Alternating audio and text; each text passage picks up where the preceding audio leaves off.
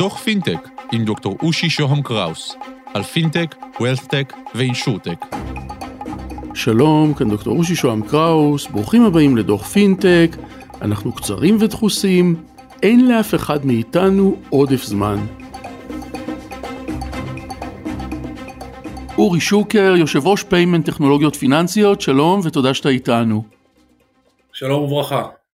אורי, בניגוד למה שקורה בחו"ל, המשק הישראלי רגיל לבצע עסקאות בתשלומים. מה בעצם החידוש שאתם מציעים לבתי העסק והצרכנים בישראל? טוב, קודם כל זו הוכחה שהחדשנות הישראלית לא התחילה רק עם uh, הופעת הפינטקים, אלא כבר עשרות שנים חברות כרטיסי האשראי בארץ, בשונה ממה שמקובל בחו"ל, מאפשרות עסקאות בתשלומים. יש שני סוגי עסקאות בתשלומים, עסקה שבה בעצם הלקוח מחויב בריבית על ידי חברת האשראי, אלה נהוגות יותר להיקרא עסקאות קרדיט, ויש עסקאות תשלומים שנולדו אחרי שנות האינפלציה הכבדות שהיו בארץ, ובעצם אה, בית העסק מסבסד למעשה את הריבית ולוקח את האחריות מול חברת האשראי על התשלומים. כל העולמות האלה שמוכרים בארץ ולאחרונה רק מגיעים למדינות מתפתחות בחו"ל, דרך אגב על ידי פינטקים ישראלים בדרך כלל, לא דומות במהות למה שאנחנו קוראים buy now pay later ואני אסביר למה. אחת, הצרכן הישראלי התרגל לעשות עסקאות בתשלומים גם כשהוא לא צריך לעשות אותם. זאת אומרת גם uh, קנייה בסופר בכמה מאות שקלים, uh, מתוך הרגל או מתוך uh, הדרכה, אנשים שמל... שמקבלים את פנינו בקופה שואלים אם אנחנו רוצים לחלק. כאשר מבחינת תזרים המזומנים של משק הבית אין שום היגיון לחלק עסקה שחוזרת על עצמה בתדירות של אחת לשבוע, אחת לשבועיים, אבל זה חלק ממה שהתרגלו בארץ לקרוא עסקאות תשלומים. כשאנחנו מדברים על עסקאות תשלומים, אנחנו מדברים על עסקות גדולות שמשק הבית עושה, נקרא לזה בשפה המסחרית אה, השקעות של משק הבית, ככלל אצבע זה עסקות מעל עשרת אלפים שקל, אה, שאתה יכול להכניס פנימה רכישת אה, רכב יד שנייה, או טיפול קוסמטי יקר, או אירוע משמח במשפחה, הזמנת חופשה יוקרתית לחו"ל, דברים שלא חוזרים על עצמם בתדירות גבוהה, ובדומה להשקעות של בית עסק, יש להם פחת שממנו אנחנו נהנים לתקופה, זאת אומרת אם שיפצתי את הבית ב-50 אלף שקל, אז אני כנראה ייהנה מזה 6, 7, 8 שנים עד הפעם הבאה שידלוף לי משהו מהקיר. וזה למעשה העולם שעליו אנחנו מדברים, העולם של ה-buy now pay later, שבכלכלה הקנסיאנית המסורתית קראו לו צרכן מעדיף הווה מול צרכן מעדיף עתיד. אנחנו חיים בחברה שמוגדרת כחברת צריכה, אנחנו נהנים לצרוך, תורמים לזה הרבה גורמים כלכליים ודמוגרפיים, אבל העיקרית שבהם זה עידן ארוך של ריביות אה, נמוכות, שבעצם כאלטרנטיבה להשקעה בפיקדון בבנק, אנחנו הולכים ומעלים את רמת החיים שלנו בהווה. יש נושא נוסף שמבדל את ה-buy now pay later שאנחנו מתייחסים אליו, והוא הנושא שמשקי הבית פחות נחשפו אליו, אבל כן נחשפו אליו לאחרונה, וזה מסגרות, מסגרות עבודה בבנק ובחברת האשראי. כחלק מרפורמת שטרום, לקוחות לאומי ופועלים בשנה האחרונה חוו צמצום מסגרות כדי לאפשר תחרות לחברות האשראי החוץ-בנקאיות, אבל בפועל מה שקרה, המסגרות צומצמו. מה שהלקוחות פחות היו רגילים להבין, שגם כשעושים עסקת תשלומים שאינה נושאת ריבית לצורך העניין, אבל גם אם היא נושאת ריבית, בכרטיס האשראי כל המסגרת נחסמת או מתמלאה במלוא גובה העסקה, זאת אומרת אם, אם לקוח עשה עסקה ב-8,000 שקל ב-12 תשלומים והמסגרת שלו הייתה 30, מרגע שהוא ביצע את העסקה המסגרת היא 10,000. ה-buy now pay later שאנחנו מדברים עליו מבוסס על מסגרות שלא קשורות לבנק ולא קשורות לחברת האשראי, אלא מסגרות חוץ בנקאיות, אה, שאחר כך אולי נרחיב, מוצאות את דרכן הרבה פעמים לחברות, ה... לחברות האשראי ולבנקים, אבל אה, הן בעצם לא פוגעות, הן לא פוגעות ביכולת הלקוח להשתמש לצרכים שוטפים בחשבון הבנק או בחשבון כרטיסי האשראי שלו, שזה הייעוד האמיתי שלהם. אורי, אתה, אם אני לא טועה, אחרי המון שנים בתפקידים בכירים בעולם הפיננסי, איך העולם הפיננסי הקלאסי, המסורתי, בנקים, כרטיסי אשראי, לדעתך משתלבים, יכולים להשתלב בעולם הזה החדש? א', תודה על השאלה, זו שאלה מצוינת.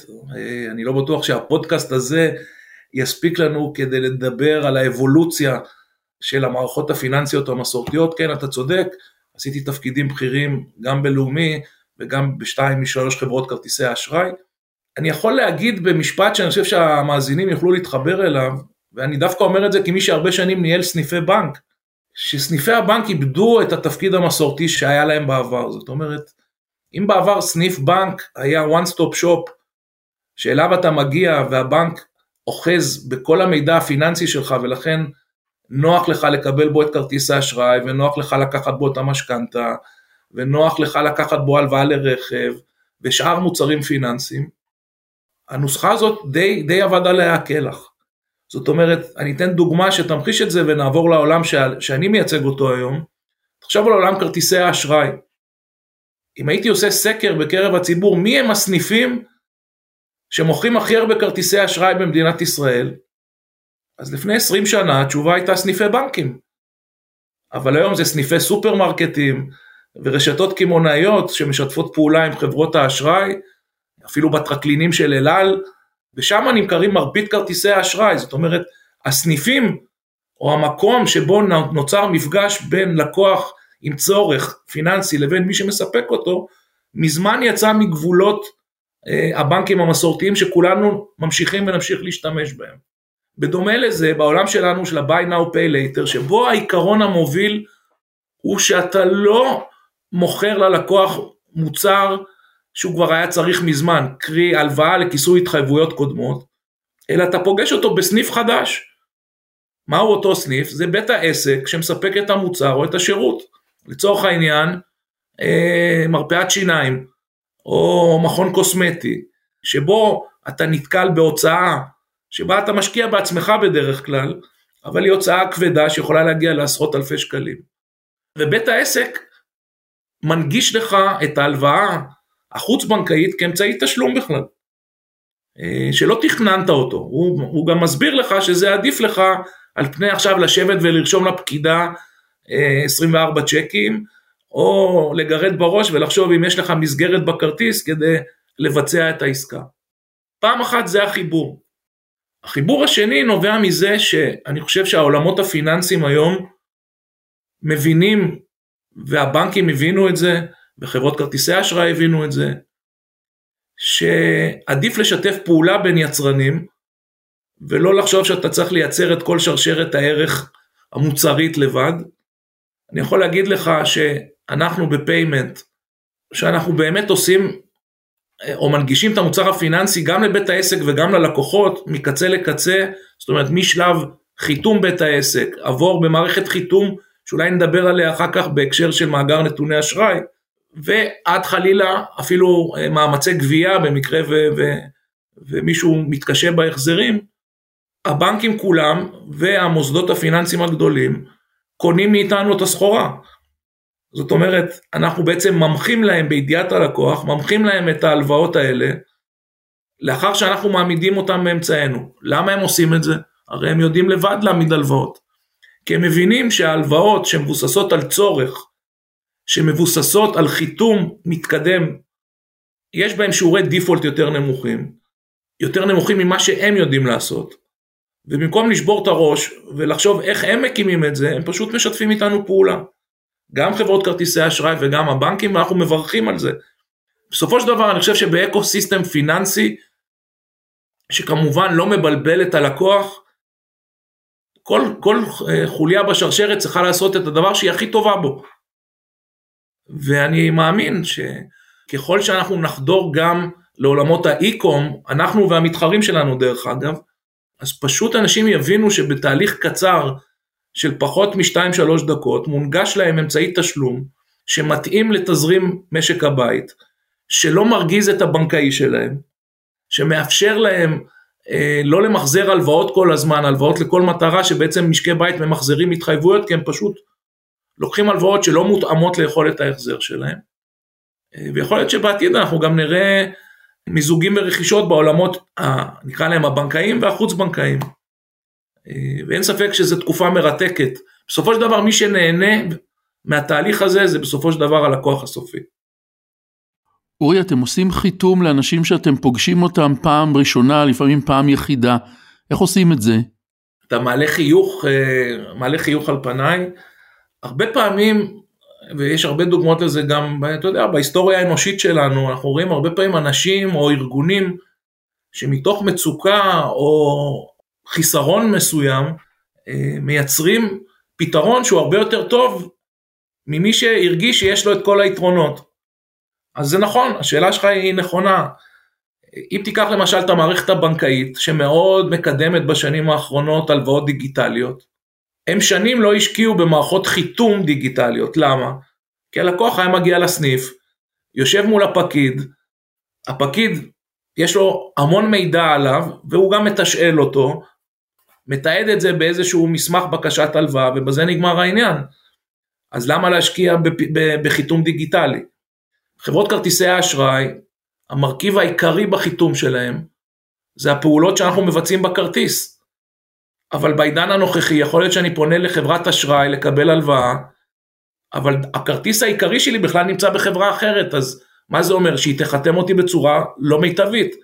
ולכן אנחנו פיתחנו מערכת חיתום שנשענת המון גם על שאלות סובייקטיביות שנשאלות, שהלקוח נשאל, סובייקטיביות ואובייקטיביות, אבל עושות שימוש נרחב במאגרי מידע חיצוניים, כמו למשל אם אתה אומר לי שאתה מנהל מחלקה באמדוקס בתהליך בקשת ההלוואה, אז באלפית השנייה באמצעות גוגל אני יודע אם אתה באמת מנהל מחלקה באמדוקס. ואם אתה אומר לי שיש ברשותך אה, דירת ארבעה חדרים אה, ברחוב אה, בגבעתיים, אז אני בשנייה נכנס למאגר המיסים ויודע אם יש דירה בבעלותך. אבל המהפכה הגדולה ביותר שעזרה לנו לעשות את תפיסת המדרגה, זה ללא ספק מאגר נתוני אשראי שקידם בנק ישראל, שבו בעצם בשונה מההיסטוריה שלנו בארץ, שרק דברים שליליים היו יודעים עלינו, זאת אומרת אם חזרו לנו צ'קים או תבעו אותנו בבית משפט, מאגר נתוני אשראי, ככל שהוא מוכל בתוך מערכות החיתום, נותן מידע עצום חיובי שעוזר לאנשים לקבל הלוואות בתנאים טובים יותר. למה זה, למה זה מידע חיובי? כי בעצם בלי להעריך מדי, מאגר האשראי מבוסס על דיווחים של כל מי שנתן למשק בית אשראי, וכל פעם שאתה עומד בהחזר, יש כמו נקודה חיובית שמתווספת לך אה, לציון. אנחנו היינו בין הגופים, לא רק אנחנו, גם הפינטקים האחרים, שמעבר לזה שהפכנו להיות ממברס בבנק ישראל, זאת אומרת אנחנו גם מעבירים מידע וגם זכאים לקבל את כל המידע, בעצם הכלנו את כל העושר הזה בתוך מערכת החיתום שלנו כדי להגיע למה שאנשי האשראי הצרכני קוראים הגביע הקדוש או ה-Holy Grail, וזה יכולת ההחזר של משק הבית. זאת אומרת אתה עושה מניפולציה מאוד חכמה, מניפולציה חיובית, על כמה החזר המשכנתה שלך, וכמה הלוואות בנקאיות יש לך, וכמה חוץ בנקאיות, ומשכלל את זה עם המשכורת ומגיע לנתוני הכנסה פנויה ולכן בסופו של דבר זה לא מפתיע ששיעורי הדיפולט שלנו, אנחנו חברה ציבורית, הדברים התפרסמו בתשקיף לפני הנפקה, שיעורי הדיפולט שלנו, או בעברית פשוטה, הכשל לפני גבייה, הם, הם נמוכים בצורה משמעותית ממה שמכירים בבנקים וחברות האשראי. וככה למעשה קורה הנס הזה שאתה נכנס למרפאת שיניים, אני לא ראיתי אותך אף פעם, אני לא מכיר אותך, מעולם לא נתתי לך אשראי, ובשלוש דקות אני כמעט בוודאות של 99.9 אחוז יודע לא רק כמה כסף אני יכול לתת לך, אלא לאיזה תקופה אני יכול לתת לך ובאיזה מחיר. ופה אני חושב, זה באמת, אני חוזר למשפט הפתיחה שלי בנושא הזה, החיסרון שהפך ליתרון. אורי שוקר, יושב ראש פיימנט טכנולוגיות פיננסיות, תודה שהיית איתנו. בשמחה רבה, ו...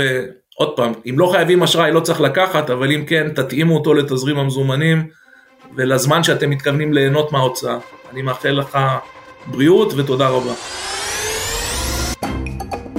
עד כאן על קצה המזלג, ניפגש בדוחות הבאים, תוכלו לכתוב לי ל-050-8898-322 או ללינקדאין שלי, דוקטור רושי שוהם קראוס באנגלית. תודה לקווין מקלוד על המוזיקה. להתראות.